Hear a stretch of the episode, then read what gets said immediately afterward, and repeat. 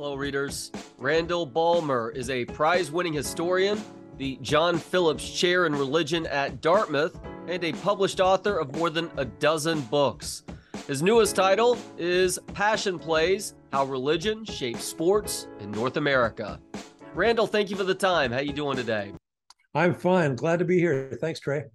It's my pleasure and really looking forward to this conversation. This is a wonderful book exploring the histories of baseball, basketball, hockey, and football, and just their relation to what was going on in the case of three of them in, in, America, in case of the hockey, what was happening north of the border in Canada as well. So, uh, how did the discovery of New York City sports radio in the early 1990s really pave the way for this book all these years later?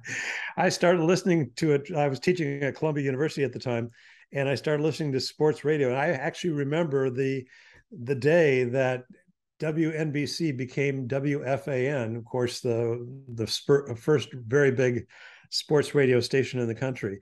And I started listening, and I just became fascinated by it. I couldn't uh, believe that sports talk radio hosts could sustain hours and hours of conversation over whether or not Joe Torre should have lifted the starting pitcher with two outs in the bottom of the sixth inning. And what struck me was the passionate intensity that people brought to these issues. And uh, I have to say, I got I got drawn into it. I, I'm a sports fan myself. I'm not probably you know in the uh, in, in, in the outer limits of that uh, that designation, but nevertheless, I'm a sports fan, and uh, I decided to try to write a book to to explain it. So, why did you decide on these four sports then, Randall? Well, the the four sports seem to me the the the most established sports in terms of team sports eh, at the at the collegiate and the professional level, and it, it's also I think each one has its own kind of in, internal narrative, and that that attracted me a lot. I really like that idea of trying to understand not only the history of each individual sport, but the kind of internal symbolism that surrounds each sport. That I think helps to explain each uh, the popularity of each one. And you start with baseball, whose rise really began during the Industrial Revolution. It turns into a sort of countercultural representation of what was happening in America around the time of the Industrial Revolution. And of course, many consider Abner Doubleday to be the inventor of the game. And let's not get this wrong Abner Doubleday was a badass, two star Union general in the Civil War, fired the first shots in defense of Fort Sumter commanded the Union troops at the Second Battle of Bull Run and the Battle of Gettysburg. He actually patented San Francisco's cable car system after the war and was ultimately laid to rest at Arlington National Cemetery. But he is also credited with inventing baseball by uh, apparently drawing the field and the players into a patch of dirt with a stick. But why is this story likely the result of a raving lunatic? And what is baseball's origin story, Randall? well, I, the, the problem with the story is that uh, Abner Doubleday never, in the course of his 70 plus year lifetime, claimed credit for, for inventing baseball. And in fact, when baseball was supposedly invented in Cooperstown, New York, Abner Doubleday was a cadet at West Point preparing for his his uh, Civil War career as a, a, as a general. Yeah, the what happens is that uh, A.G. Spalding, who is the head of the Spalding Sporting Goods uh, empire, empire, along with his brother, he was very, very interested in insisting that baseball had American origins, that it was not descended from the British game of rounders or the Dutch game of stool ball or the other games that are usually cited as uh, precursors of baseball. And so he sets up what comes to be known as the Mills Commission to study the origins of baseball.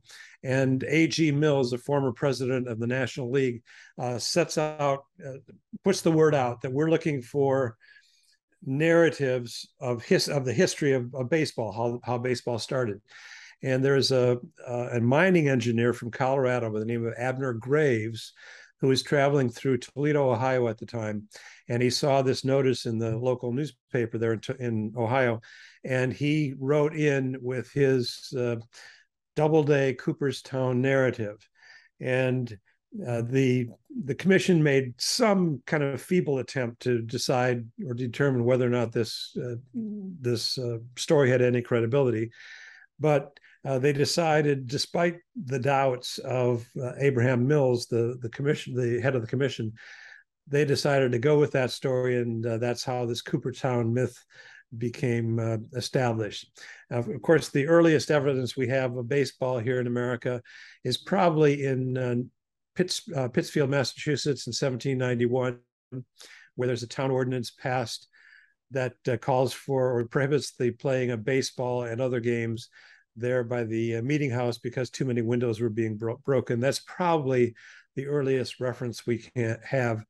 But there's a, a British children's book before that time that talks about uh, a little boy batting the ball and running around the bases and so forth.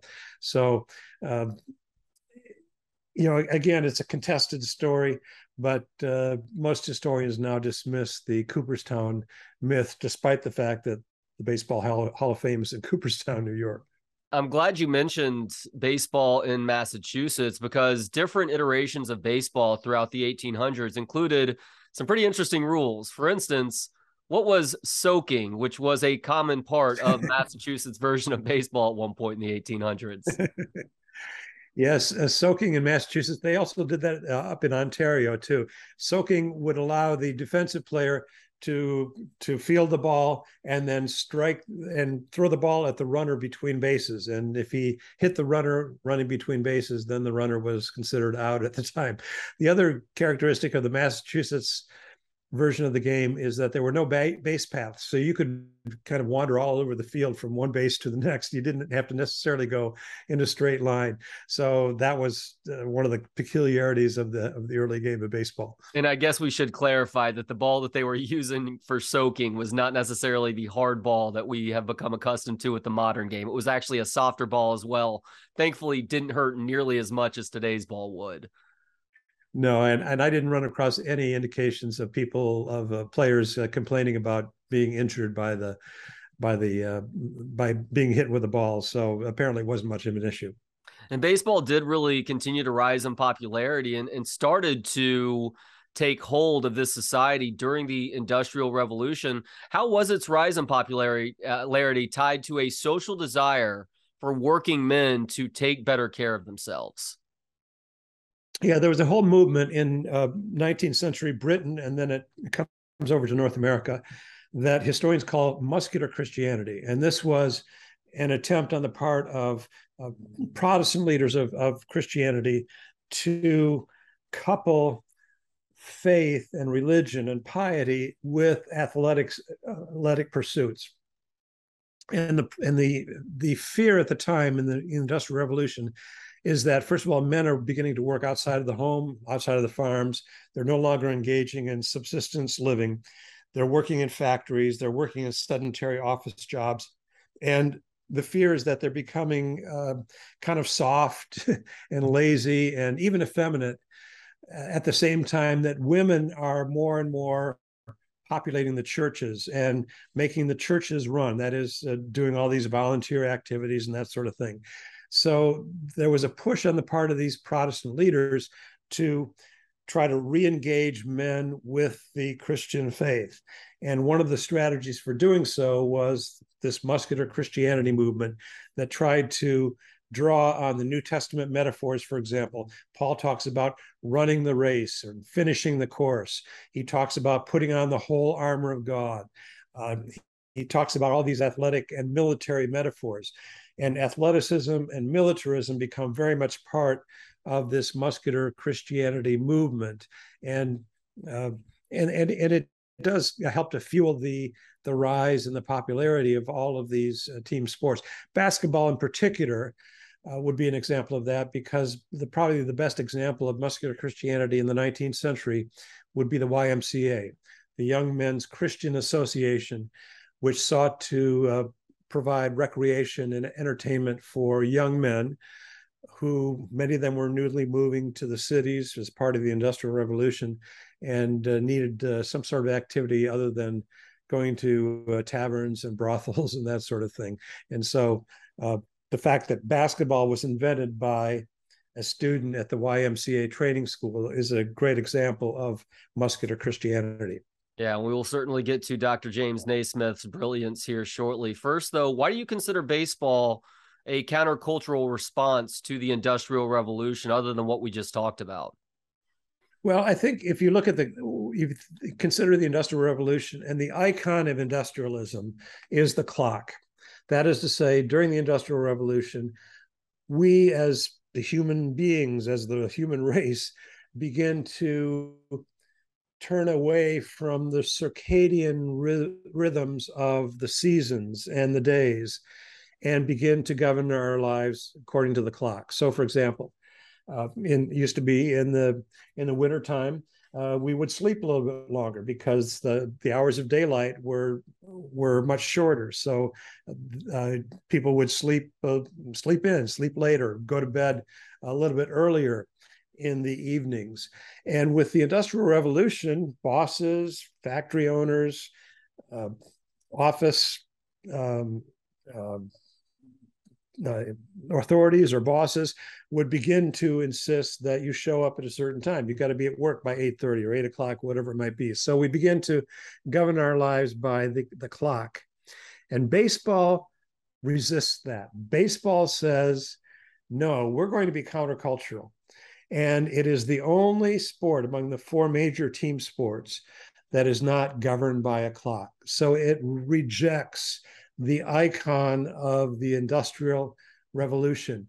And as you think about the game of baseball, even the base runner runs around the bases counterclockwise as though he's trying to subvert the passage of time. Hmm. So baseball is standing against the industrial revolution. And I think the other thing is too is baseball is is all about uh, you know as the Cooperstown myth suggests, baseball is all, all about uh, uh, the rural, uh, the the idyllic sort of sylvan rural life, and even today, you as you fly into major cities, major airports, what you notice is that set in among the can- concrete canyons of the urban landscape, you have these big green fields, and most of them are baseball fields, or many of them are baseball fields. And this is just utterly un, unlikely because of urbanization. So baseball stands against the the uh, recording of the time, but also against the urban landscape. You know, interesting to think about, and I hadn't considered this while reading the book until uh, your answer just now. That baseball is kind of a response to the Industrial Revolution. Baseball perhaps has the strongest players union of the four major sports which of course that's something that really came into effect at the turn of the century as workers really kind of woke up and realized that they needed to do more to fight for their rights versus allowing these companies to just continually exploit them too that's right. Yeah that's right.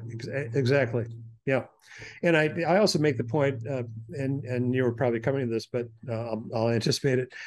A baseball i think is the symbolically it's the immigrant game mm-hmm. because it's the only game where the defense controls the ball. And it's the object of the offensive player the batter to disrupt the defense's control of the ball. He's outnumbered 9 to 1 and if he fails seven times out of 10, he'll probably go to the Hall of Fame. So that those are the odds. And those were the odds that were facing the immigrants as they came to this country in the 19th century. And they looked out on this alien landscape that was that was hostile to them. And they found only three islands of safety, first, second, and third base. And of course, the greatest triumph for the immigrant, as for the ball player, is to return home. Yeah, I love that. And I also love you comparing baseball to the Garden of Eden. You just kind of touched on it there with the uh, pastoral setting in the middle of a city, just being able to escape and just go to this large field of grass where uh, oftentimes grown men are playing a child's sport. But what exactly is the game's serpent then, Randall? Well, I think there are a lot of serpents over the year. The years, the Black Scots, Black Sox scandal, of course, uh, more recently, the steroid scandal, or even the Houston Astros uh, stealing signs uh, electronically uh, in, uh, in, in a huge scandal. Uh, Pete Rose, the gambling scandal, all of those are, I think, serpents in the Garden of Eden. And I think purists would probably also say that the introduction of a clock, which we're going to see next year in in, in Major League Baseball, probably is a, is a form of the serpent um, rearing its ugly head in the in the Garden of Eden. Yeah, on the one hand, I understand why baseball purists are so opposed to that, but by the same token, they got to figure out a way to speed the game up. I mean, people only have so much time to uh, to sit around and watch nine innings of baseball. So I think that's ultimately going to benefit the game. But I don't want to see the clock become too large a component of the game. Yeah, that's right. No, I, th- I think the real problem is the is the batters and the pitchers kind of preening themselves in front of the television cameras between pitches. I think that's the real problem. but we'll see if this uh, this rules change will uh, will make any difference. But again, you know, we're living in an internet age, and so baseball has to make some sort of accommodations. It seems to me, um, an age of email and and uh, kind of instantaneous communication, and baseball really hasn't kept up. I think in a way that that that it needs to. At the same time, you know, I agree with you. I think we. Uh, there's something sort of timeless about baseball, which uh, I, I think is still very attractive. Well, I think part of the religiosity of baseball, when I think about it, is the fact that you do have so much downtime to really sit and think about things. And of course, you can talk to the to the guy or girl next to you while you're waiting for that next play to happen. But it is very meditative in that regard too. Yeah, it is. Yeah, yeah. And again, uh, that's another instance of baseball being countercultural because we're living in an age when time is precious for so many of us. Uh, we have uh, pressing things we need to do. We have uh, time constraints, and baseball is saying, in effect, you know, set it aside. Here's a good moment to uh, just, uh, just, just meditate, or you know, mindfulness, or whatever it might be. Well, baseball is considered America's game, I think that if you were to have to uh, re-rank that and come up with a new America's game, it probably is football and you connect football to the Civil War.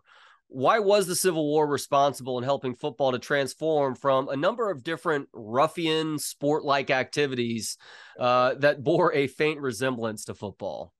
Yeah, football really uh, evolves basically from two sports, what we call soccer today and rugby. And so football really takes its uh, present form in the years after the Civil War. And what I try to argue in the, in the book is that football was first developed and played by the sons, brothers, and nephews of, of Union Army officers from the Civil War.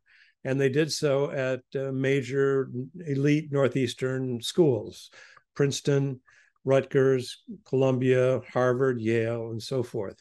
So it, it, it is, was developed in the, in the Northeast and what I find striking about football is the extent to which it adopts both the language and the strategies of militarism. So you think about the the Civil War battles, uh, Manassas and Gettysburg and Antietam and so forth. All of those battles were about the conquest and the defense of territory. Uh, you don't even have to go back that far. Think about the war in Ukraine right right now. It's all about the conquest and the defense of territory, trying to recover territory that was taken uh, from you. That that describes a, a football game. And what's striking to me is the extent to which military rhetoric surrounds the game. Now we think about, for example, the quarterback as the field general. That's sort of the obvious starting point. But he unleashes bullet passes or long bombs in the course of the game. Uh, he's a part of the strategy. He's a strategist for for the for the team uh, but also other language. Training camp, for example, uh, or spring training in in in in uh, football in baseball rather, but uh, training camp for football. You know that's a military term. Scouting, trying to understand your opponent before the uh, before the uh, strategy is is laid out. that's very much a, a military terminology.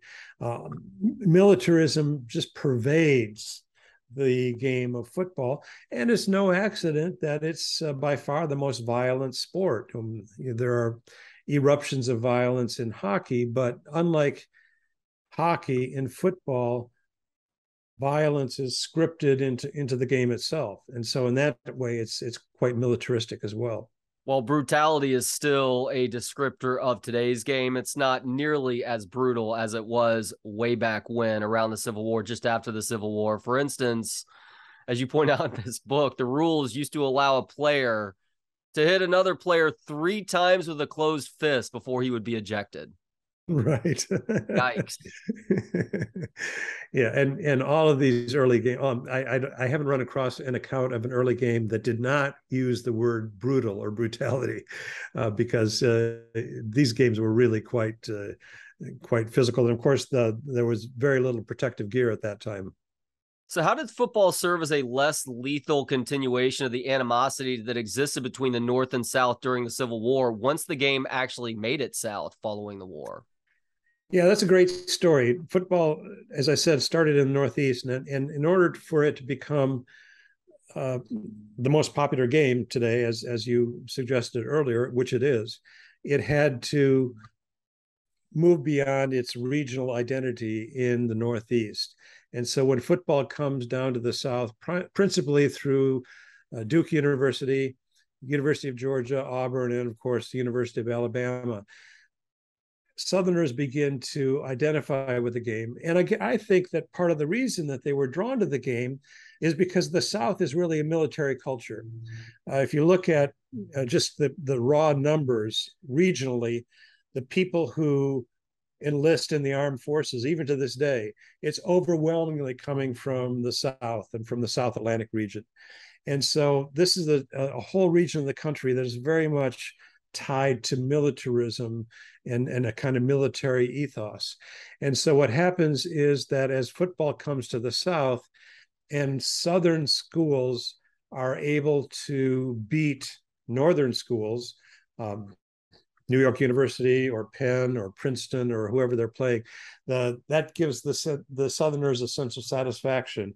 And I even run, ran across some rhetoric, which is certainly in the book, talking about the Southerners really saying that our victory on the gridiron on the football field was a way for us to avenge avenge the losses of the Civil War. So it allowed them essentially to refight the Civil War on the football field and uh, come away with an, a win. So you say that football's growth can be tied to three R's region. So it starts in the Northeast and eventually works its way to the rest of the country religion, as you mentioned, it has Protestant origins, and eventually other religions do pick up on it. The uh, some of what you talked about with Catholicism and it uh, becoming popular within that religion, I think, is well worth the price of admission for people considering purchasing this book. But then also race is that third R. Interestingly, the NFL, after it was formed, I think there were 13 total African Americans who took part in the NFL from 1920 to 1933, which shows that the sport was extremely progressive in this regard back then, especially with what the other major professional sports in this country were or were not allowing with regards to African American participation. So why was there this huge gap from 33 until the end of this uh, end of World War II, where blacks were no longer allowed to take part in that league? Well, this is uh, an instance of collusion on part of on the part of the owners. Uh, especially the owner of the Washington Redskins, but also George Halas of the Chicago Bears, uh, Mr. Mara, I've forgotten his first name, uh, of the uh, Giants, the New York Giants. Uh, the owners got together and decided, mainly because of George Preston Marshall, the owner of the, at that time, Boston Redskins, later became the Washington Redskins, they decided to uh, bar African American players from playing the game of football, and uh, that uh, that prohibition remained in, in, effect, as you said, until after World War II. At that point, you're really talking about the second integration of professional football. Kenny Washington is signed by the Los Angeles Rams and you have once again the, the beginnings of the integration of football. But uh, again, that's one of the black marks on uh, on uh, team sports, and particularly the National Football League, the prohibition against African American players from 1933 until the end of World War II. Yeah, it took much longer for college football to desegregate. And unfortunately, there were some awful stories along the way. For instance, what happened to Greg Page shortly after he joined the Kentucky Wildcats, becoming the first African American in Southeastern Conference history? Southeast Conference, I believe that was 1967. I forgot, I, I don't have it in front of me, but uh, Greg Page, African American, is recruited by the University of Kentucky. One of the first practices, his teammates pile on he's paralyzed and he dies 38 days later. Uh, one of the great tragedies. Uh, but there are others as well. Jack Trice, uh, the first African American athlete at the at Iowa State University, uh, was uh, tackled and um, uh, died in a game against the University of Minnesota up in in Minneapolis. And probably, I think the the most notorious case was Johnny Bright, who was a quarterback for the Drake University Bulldogs. They went down to play what is now Oklahoma State University. At that time, it was called Oklahoma A and M in Stillwater, Oklahoma. And it was an open secret all week on campus that uh, Johnny Bright, who was African American, who was a favorite for the Heisman Trophy that year, would have been the first African American to win the Heisman Trophy uh, it was an open secret on campus that he would not be able, he would not finish the game. And apparently, the coach uh, riled up his players with uh, several racist rants. And uh, in the first few plays of the game, Wilbanks Smith, a defensive lineman for Oklahoma State, at that time Oklahoma A&M, uh, hit Bright after he had handed off the ball, and when the game when the the play was, you know, not not anywhere close to him, and uh, the final blow uh, took Bright off of his off of his feet. It was so uh, brutal, broke his jaw, and uh, he he could not uh, finish the game. Uh, so that was one of the another one of the rather uh, tawdry chapters in the history of the integration of college football. Yeah, that's pretty awful. To uh, try and end this portion of the conversation on a more positive note, why do you believe that football's ever increasing popularity is a result of its adaptability? Uh, football has been, I think, quite adaptable in terms of uh, video review. For example, it's probably the game that uh, is most uh, most employs video review uh, far more than baseball and far earlier than baseball, for example, or hockey, uh, or or the other sports. I think it's it also I think has tried to make some sort of allowance. I think it's probably tardy in doing so, but they're trying to eliminate some of the violence in football. Uh, better protective gear, for example but it is a violent game still, and I think uh, football has to pay attention to that. But I think they've done much better than hockey, for example. Uh, I, am not as much a hockey fan as I am uh, a football fan or or the other sports, but it seems to me that if hockey were truly serious about eliminating violence, it could do so pretty easily with changes to the rules and enforcement. But uh, football is trying to try its best to do that. You know, it is a, an interesting conversation with hockey, which is what we move on to just next. Hockey and its connection to the formation of the Canadian Federation and that sports uprising north, and then eventually within these borders as well. For instance, the first ever organized hockey game did include some fights, and those fights only intensified in game two as well. Now, invention can happen with different people at similar times, Randall. Take Edison, for instance. Though many believe that he invented the light bulb. That's not necessarily true. What Edison excelled at was patenting and innovating ideas to make them publicly consumable. So, who is actually responsible for starting organized hockey? Uh, for starting, I'm sorry. Organized hockey. Oh boy, there's a lot of controversy surrounding that and there's even a, an uh, an institute called the uh, Institute for International Hockey Research that tries to adjudicate the various claims about who is responsible or who uh, invented hockey. What we do know is that hockey is a direct descendant of lacrosse. So I'm, I'm more comfortable talking about lacrosse as the antecedent to hockey, which it certainly is. But uh, ice hockey itself, there are a lot of places that that make it claims for that uh, the Dartmouth region of Nova Scotia uh, tries to lay its claim to that. Um, Uh, Kingston, Ontario claims to be the birthplace of, of hockey. I think I say in the book if there's any town in Canada east of Toronto that does not claim to be the birthplace of hockey. I want to know about it because the, the, most of them make some sort of claim or another. There's even a claim that it began out in the Northwest Territories or even along the Red River in North Dakota, which of course would be heresy to Canadians that uh, hockey actually began in the United States.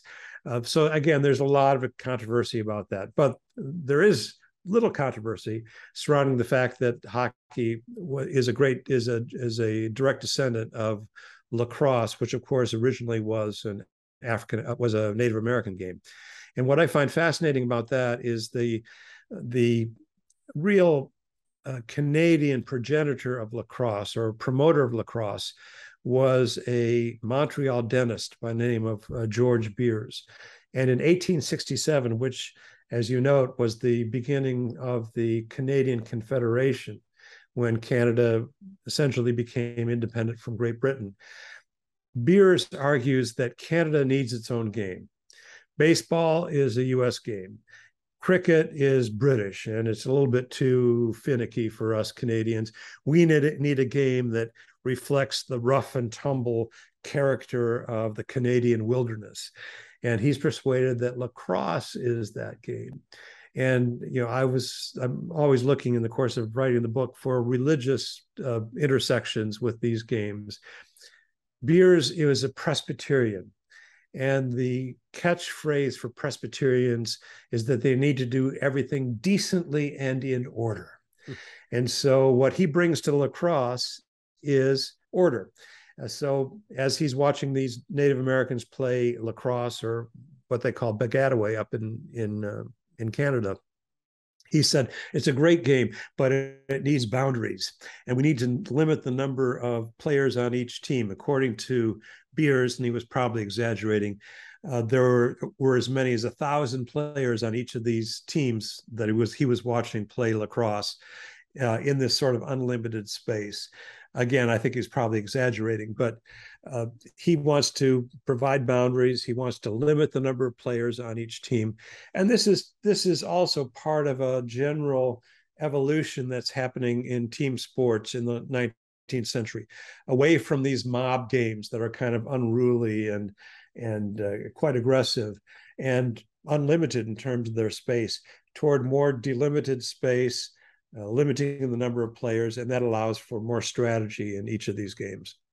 Well, and plus the problem with making lacrosse Canada's national sport is you need to try and cater whatever that sport ends up being to the conditions that you're dealing with for a majority of the year. Anybody who has been I don't know, even to Chicago or Minneapolis, St. Paul knows how long it stays cold there. So the window with which you could play lacrosse up in Canada is a pretty small one, which is, uh, I guess, why they needed to find something that you could actually play in the snow with frozen ponds and lakes and whatnot. That's right, and that's of course, uh, which also reflects again uh, the Canadian ge- geography. You know, this vast wilderness, uh, vast frozen wilderness, and uh, hockey is a way to kind of uh, tame it, or at least to uh, to accommodate to to the to the ice in the cold. So my uh, favorite tidbit that ties the founding and evolution of a sport to religion does come with hockey and that has to do with uh, the evolution of penalties in hockey. Now, initially, guys were just fined after the game, but eventually they realized fines weren't doing a whole lot to discourage these guys from beating the hell out of one another. So, what is the religious affiliation with the advent of the penalty box, Randall? Well, I think I, I uh, to be honest, Trey, I, I I wish I had more solid historical evidence for saying this, but what strikes me about and I couldn't find it. I tried to find it, but I couldn't. But what strikes me is that as Irish Canadians and French Canadians start playing the game of hockey, both of them Catholic, of course, overwhelmingly Catholic. This is when you have the introduction of the penalty box. So you move away from you know these sort of tic- parking ticket kind of fines for violent or rough behavior in hockey toward the penalty box, which strikes me as very much similar to a Catholic confessional. And in many ways, it also combines both Protestant and Catholic deterrence. That is, you have the confessional, uh, the place is set aside from the uh, arena itself or from the rink itself, where the player can go and, and think about and, and contemplate his uh, infraction. Players call it the sin bin, for example. But it also is very public, which is the Protestant deterrent to aberrant behavior.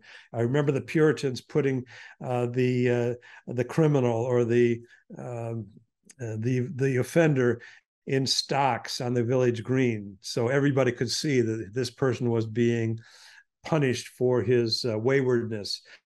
So, in many ways, the confessional, or sorry, the, the penalty box is both a confessional and this sort of public place where the player becomes penitent, or at least is supposed to become penitent for engaging in this uh, aberrant behavior. Yeah, unfortunately, it does not always work, which is evident. All right, the final sport is basketball, which does deal with the urbanization of America and just uh, many flocking to the city uh, in the 1800s and the early 1900s and beyond. What does a game called Duck on a Rock have to do with Dr. James Naismith inventing basketball? Duck on a Rock was a play, a game that uh, James Naismith played as he was growing up in rural Ontario. And the game doesn't sound terribly sophisticated to me, but as I understand it from reading about it, uh, there would be uh, the the the children would put a, a rock on top of a, a larger um, rock.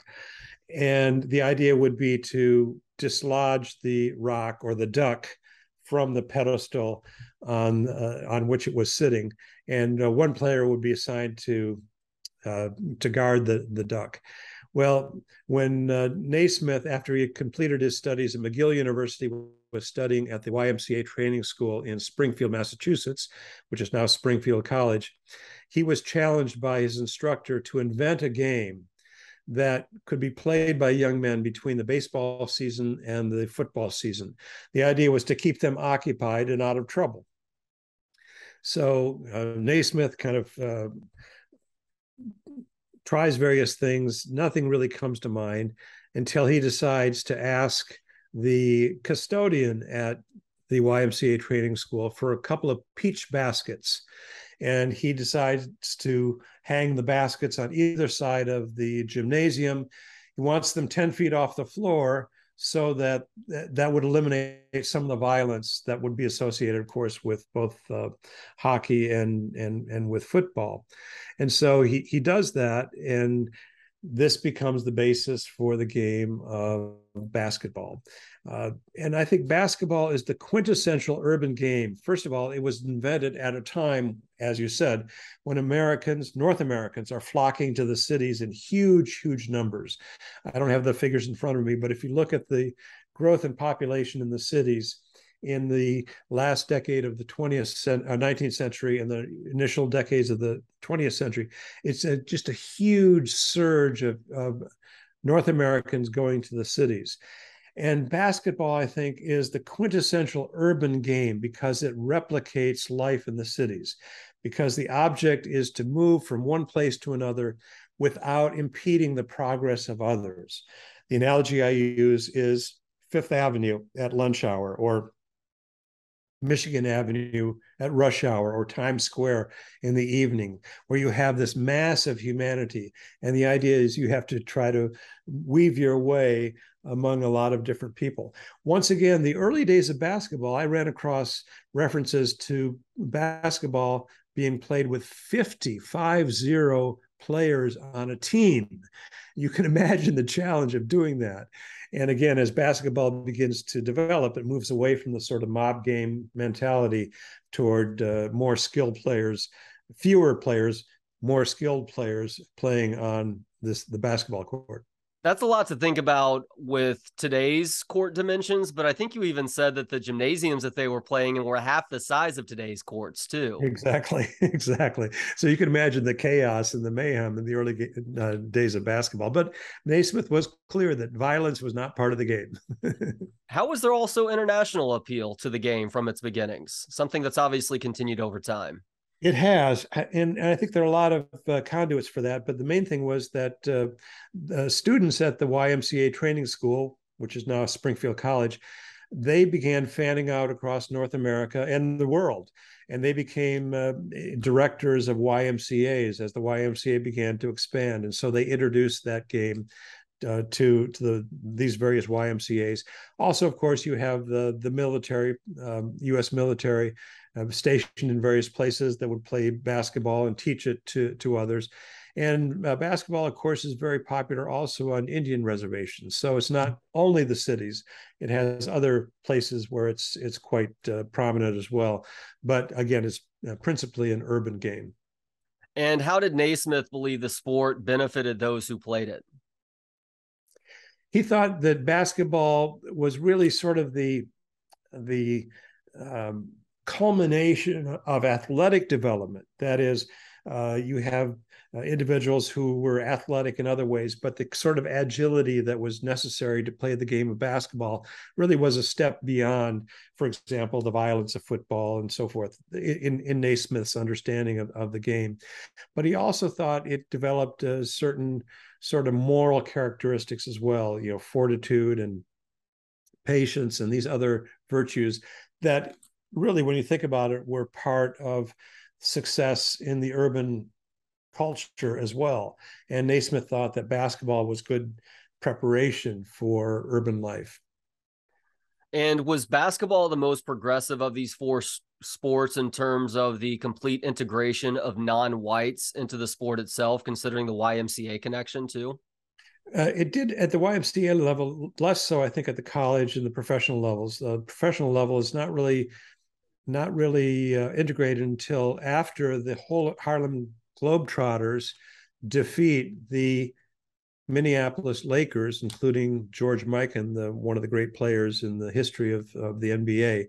Uh, after the Globetrotters beat the Lakers in an exhibition in Chicago, that uh, really kind of accelerates the process of desegregation in the NBA the first college team uh, or first integration of college team uh, occurred down in North Carolina between the Duke medical students team, which was the best team in the area, and the uh, North Carolina, I forget the name of the school, but it was coached by uh, um,